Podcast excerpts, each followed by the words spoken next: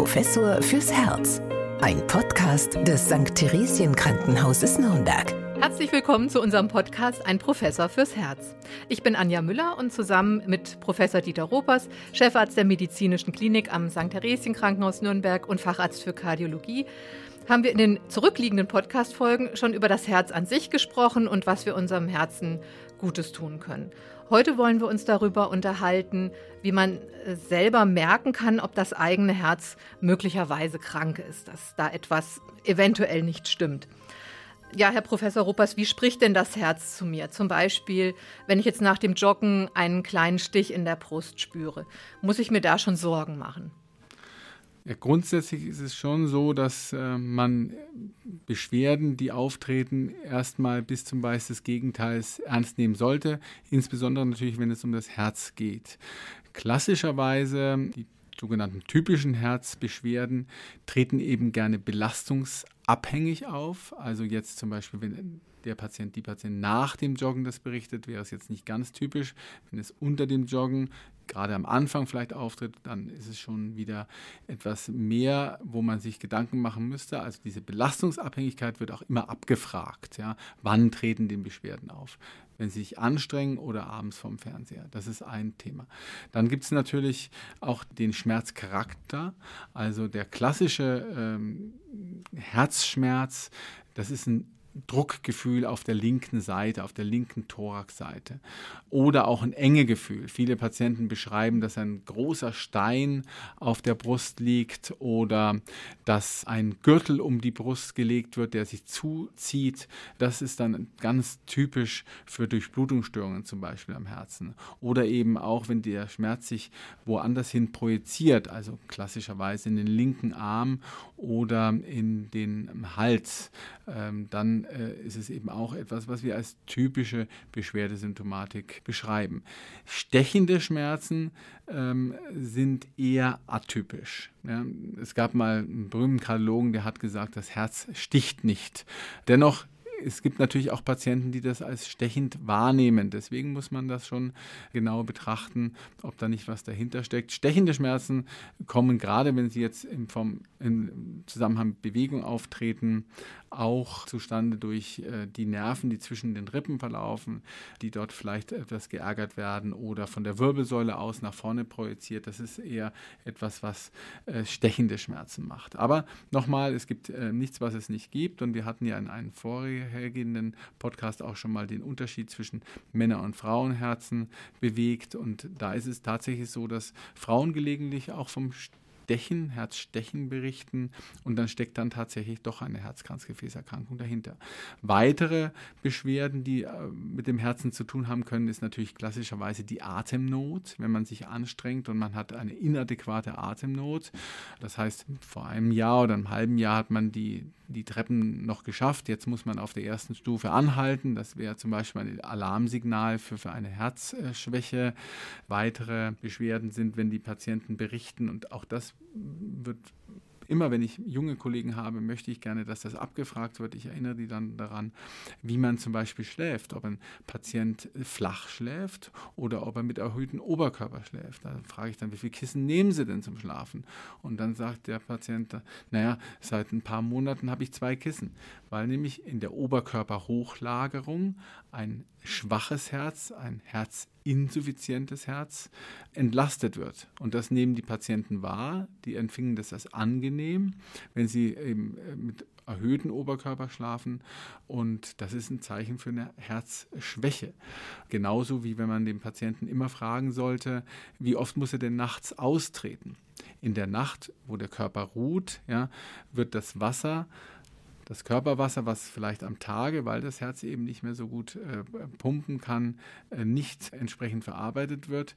Das wird dann am, in der Nacht in der Ruhe ausgeschwemmt. Das heißt, ein Patient mit einer Herzschwäche, der muss ganz oft nachts austreten. Da spricht man von einer sogenannten Lyktorie. Zwei bis dreimal muss man dann vielleicht zur Toilette gehen. Und natürlich inadäquate Gewichtszunahme oder wenn man plötzlich merkt, dass die Beine anschwellen, dass die äh, Fußgelenke dicker werden. Das sind so Hinweise auf eine mögliche Herzerkrankung. Und zu guter Letzt gibt es natürlich auch noch ähm, Herzrhythmusstörungen, wenn das Herz plötzlich anfängt zu rasen oder man nimmt selber wahr, dass das Herz äh, plötzlich stärker pocht. Das kann ein Ausdruck sein von Herzrhythmusstörungen, die ja auch äh, mit einer hohen Konsequenz verbunden sein können nennen Sie das Vorhofflimmern, wo das Herz ganz unregelmäßig schlägt. Ja. Solche Patienten können einen Schlaganfall entwickeln, wenn man das nicht rechtzeitig erkennt. Also auch Herzrhythmusstörungen muss man erfragen, muss man ganz proaktiv auf die Patienten zugehen und genau fragen, ob so etwas vorliegt. Also vielfältig die Symptomatik einer Herzerkrankung. Man sagt ja auch manchmal, man hat das Gefühl, das Herz krampft sich zusammen oder das schlägt bis zum Hals oder manche sagen auch, mein Herz ist gebrochen. Sind das dann auch irgendwie so Empfindungen, wo man dann eigentlich schon darauf schließen kann, da steckt jetzt eine Krankheit dahinter oder ist das jetzt einfach auch nur ein Gefühl, was sich auf das Herz schlägt sozusagen? Und es gibt, das Herz ist eben ein Projektionsorgan, auch von seelischen Nöten. Ja, das hat auch was mit unserer kulturellen äh, Entwicklung zu tun. Und wir hatten das ja auch äh, in anderen äh, Podcasts schon bewegt, dass eben das, das Herz als Spiegel der Seele, ja, so wachsen wir ja auch auf. Und wenn jetzt zum Beispiel im positiven Sinne ja, sie sich verlieben, ja, dann äh, schlägt das Herz eben bis zum Halse, ja. Im negativen Sinne, viele Patienten, die Depressionen haben, die Angst haben, die haben dann auch Herzschmerzen. Deswegen ist es eben extrem wichtig, dass man genau befragt, in welcher äh, Situation treten diese Beschwerden auf und äh, sind sie bewegungsabhängig. Und dann hängt es natürlich auch so ein bisschen davon ab, mit welcher Person wir es zu tun haben, wie ist das Risiko vorbestehend, was Herzerkrankungen betrifft. Allerdings, wenn es jetzt ähm, die, eine der gravierendsten Erkrankungen ist ja der Herzinfarkt, also wenn ein Kranzgefäß, Blutgefäß, das das Herz selbst mit Blut versorgt, plötzlich ähm, sich verschließt. Da ist es so, das ist so ein bisschen das Gemeine und äh, hier sind wir in der Kardiologie auch noch äh, groß am Forschen, wie man das verbessern kann, aber das ist tatsächlich bei ähm, fast der Hälfte der Patienten ist der Infarkt das Erstsymptom. Das heißt, diese Patienten haben gar nichts, im Extremfall kommen sie vom Joggen zurück und haben gar nichts gemerkt und bekommen dann doch einen Herzinfarkt. Das ist eine sehr schwierige Situation. Hier wieder Prävention, das frühzeitige Erkennen eines Risikopatienten. Aber bei den Beschwerden, sobald Beschwerden auftreten, sollte man die abklären lassen. Also wenn ich Brustschmerzen habe, wiederkehrend, ja, anhaltend, mhm. dann ist der Gang zum Kardiologen mit Sicherheit der richtige und das würde ich auch unterstützen, dass das zeitnah passieren soll, auch wenn ich weiß, dass es schwierig ist, beim Facharzt Termine zu bekommen, aber mit dem Herzen ist nicht zu spaßen und äh, wenn dann bei der Untersuchung herauskommt, dass das Herz in Ordnung ist, ist es ja auch ein sehr gutes Ergebnis. Sie hatten ja auch schon in der vergangenen Podcast-Folge angesprochen, dass der der Bluthochdruck einfach ein ganz großes Risiko darstellt. Aber da könnte man doch auch, äh, wie Sie schon sagten, auch durch eigene Aktivitäten äh, dagegen steuern, ohne dass man jetzt gleich Medikamente nehmen muss. Also beispielsweise durch Gewichtsabnahme oder durch äh, salzarme Kost. Manche schwören auch auf Leinsamen. Ja, das ist auch ähm, ein, probates Mittel. Ja, das ist ja auch schon seit vielen Jahren bekannt. Leinsamen ist ja auch äh, andere Weise, was so Verdauungsaspekte betrifft, sehr günstig. Also es gibt da eben, weil es eine Volkserkrankung gibt, sehr, sehr gute Studien und Sie können sagen, pro Gewicht, wenn Sie zwei Kilogramm Gewicht reduzieren, haben Sie vier Millimeter Hg weniger Blutdruck. Mhm. Also wenn Sie jetzt zum Beispiel sagen, Sie haben einen Patienten, der hat 160 Millimeter Hg Blutdruck, das ist also systolischer Blut, der obere der beiden Blutdruckwerte, die immer angegeben werden, dann liegt das schon 20 über dem Grenzwert. Also man spricht ja vom Bluthochdruck, wenn der Blutdruck höher ist als 140 zu 90 mm Hg. Und nehmen Sie jetzt diesen 160er äh, Wert und äh, Sie reduzieren um 10 Kilo Ihr Gewicht, kann es gut sein, dass Sie allein durch die Gewichtsreduktion bei vielen Patienten wieder in diesen 140er Bereich sind. Wenn sie dann regelmäßig trainieren und im salzarm essen, auch das ist ja schon viele, viele Jahre bekannt, dass Kochsalz, übermäßiger Kochsalzernährung, dass das den Blutdruck steigert, kann es gut sein, dass sie einfach keine Medikamente mehr nehmen müssen. Ich kenne wirklich viele Patienten, bei denen wir die Medikation im Laufe der Zeit wenn sie eben die entsprechenden Maßnahmen auch selber ergriffen haben, reduzieren und dann schließlich absetzen konnten. Und das ist ja auch ein großartiger Effekt und hat auch was mit Lebensqualität zu tun, denn auch Blutdruckmedikamente haben Nebenwirkungen. Man muss dran denken, ja, sie einzunehmen. Viele werden wirklich nicht vertragen. Und wenn ich dann einen gut eingestellten Blutdruck habe, ohne dass ich dort medikamentös eingreifen äh, muss, weil ich eben Ausdauersport treibe, mein Gewicht reduziert habe und auch auf eine gewisse Schlafhygiene achte, Kochsalzrestriktionen betreibe, dann ist das doch ein sehr, sehr guter Effekt wie ich meine. Ein anderes Problem ist ja diese Verkalkung äh, der Herzkranzgefäße oder auch Verkalkung an der Herzklappe. Was ist denn das überhaupt, dieser Kalk? Na, Kalk ist letztlich das, was äh, am Ende der Kaskade entsteht, wenn ich eine Arteriosklerose entwickle. Also äh, unter Arteriosklerose äh, versteht man eine, ja, eine Degeneration der Gefäßwand. Und jetzt muss man wissen, dass es dort in den letzten 20, 30 Jahren gewissermaßen zu einem Paradigmenwechsel gekommen ist. Als ich äh, die Uni besucht habe, da war es eben so, dass man das so verstanden hat, der Sklerose ist ein degenerativer Prozess. Das heißt, die Gefäße altern, werden immer älter, dann verkalken sie und irgendwann werden sie dann auch enger und irgendwann werden sie so eng, dass es in Infarkt äh, kommt. Jetzt weiß man, dass es eben ähm, eine Entzündungsreaktion ist. Also entwickelt sich in der Gefäßinnenhaut eine Entzündung, die wird ausgelöst meistens durch das LDL-Cholesterin, das schlechte Cholesterin, das Lass das lieber Cholesterin. Diese Entzündungsreaktion, die dort ausgelöst wird, die geht dann weiter. Äh, die Gefäßwand wehrt sich dagegen, gegen dieses LDL-Cholesterin und äh, chronifiziert dann. Und am Ende dieser Entzündung entsteht dann die Entwicklung von Kalk. Und das ist äh, tatsächlich so. Sie hatten gesagt Gefäße und Klappen, dass auch an den Herzklappen ein der Arteriosklerose ähnlicher Prozess eben auftritt.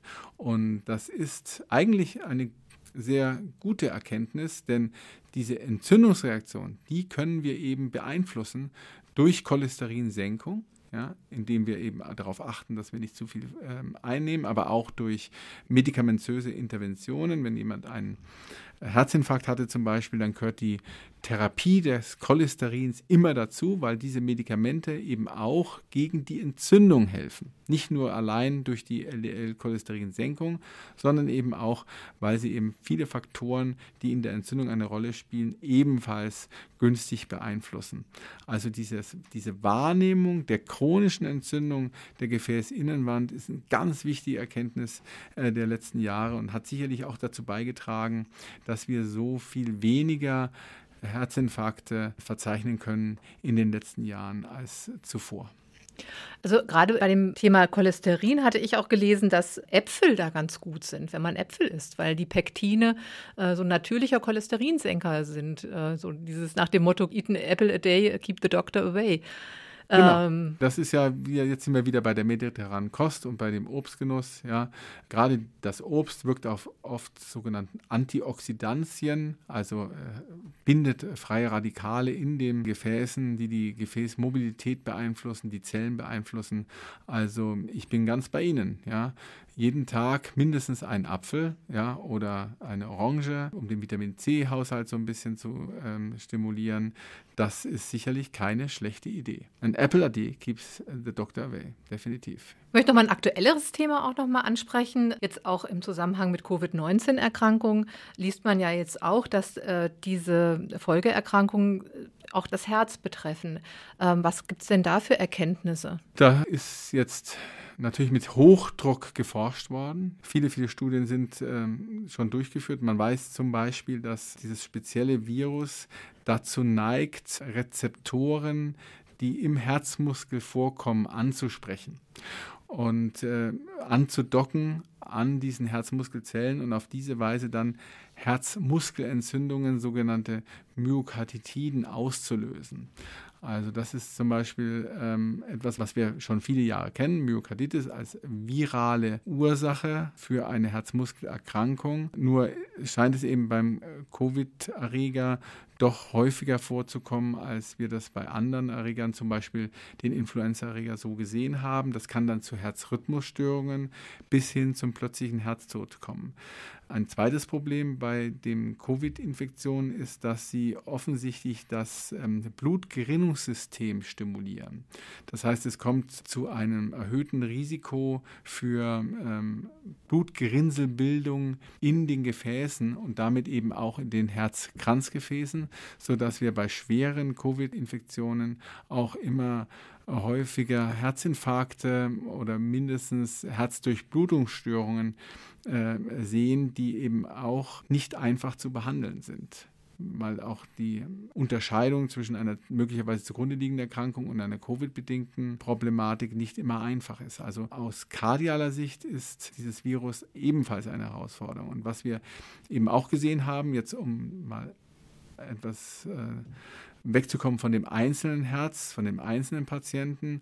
Diese Pandemie hat einen extremen Effekt gehabt auf die kardiologische Versorgung in Deutschland und auch in anderen Ländern. Wir haben einfach gesehen, dass viele Patienten aus Angst, sich in, äh, in Krankenhäusern oder in Praxen äh, anzustecken, den Arzt nicht aufgesucht haben und dadurch eben doch viele Herzerkrankungen manifest geworden sind, die man vielleicht hätte früher behandeln können. Das ist ein großes Problem. Mhm. Wir, wir, haben uns Anfang des Jahres im Frühsommer, im Frühjahr alle gewundert, warum wir so wenige Patienten haben. Wo sind die Infarkte geblieben? Dies ist auch in den Fachjournalen und die Infarkte sind ja weiter aufgetreten. Nur haben viele Patienten das zu Hause dann durchgestanden oder eben sind gar nicht ins Krankenhaus gekommen, sind viel verzögerter zum Arzt gegangen und das äh, haben wir sehr schnell wahrgenommen und die Deutsche Fachgesellschaft für Kardiologie hat einen Appell herausgeschrieben an die Kardiologen und natürlich auch an die Patienten, wenn sie Beschwerden haben, natürlich weiterhin unmittelbar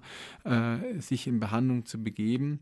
Aber diese Angst vor einer eventuellen äh, Infektion hat da auch einiges ausgelöst, wo wir eigentlich dachten, wir haben durch Aufklärungsarbeit hier die Mitmenschen so weit informiert, dass es eben wichtig ist, frühzeitig den Arzt aufzusuchen. Das ist in, der, in den letzten Monaten nicht ausreichend passiert.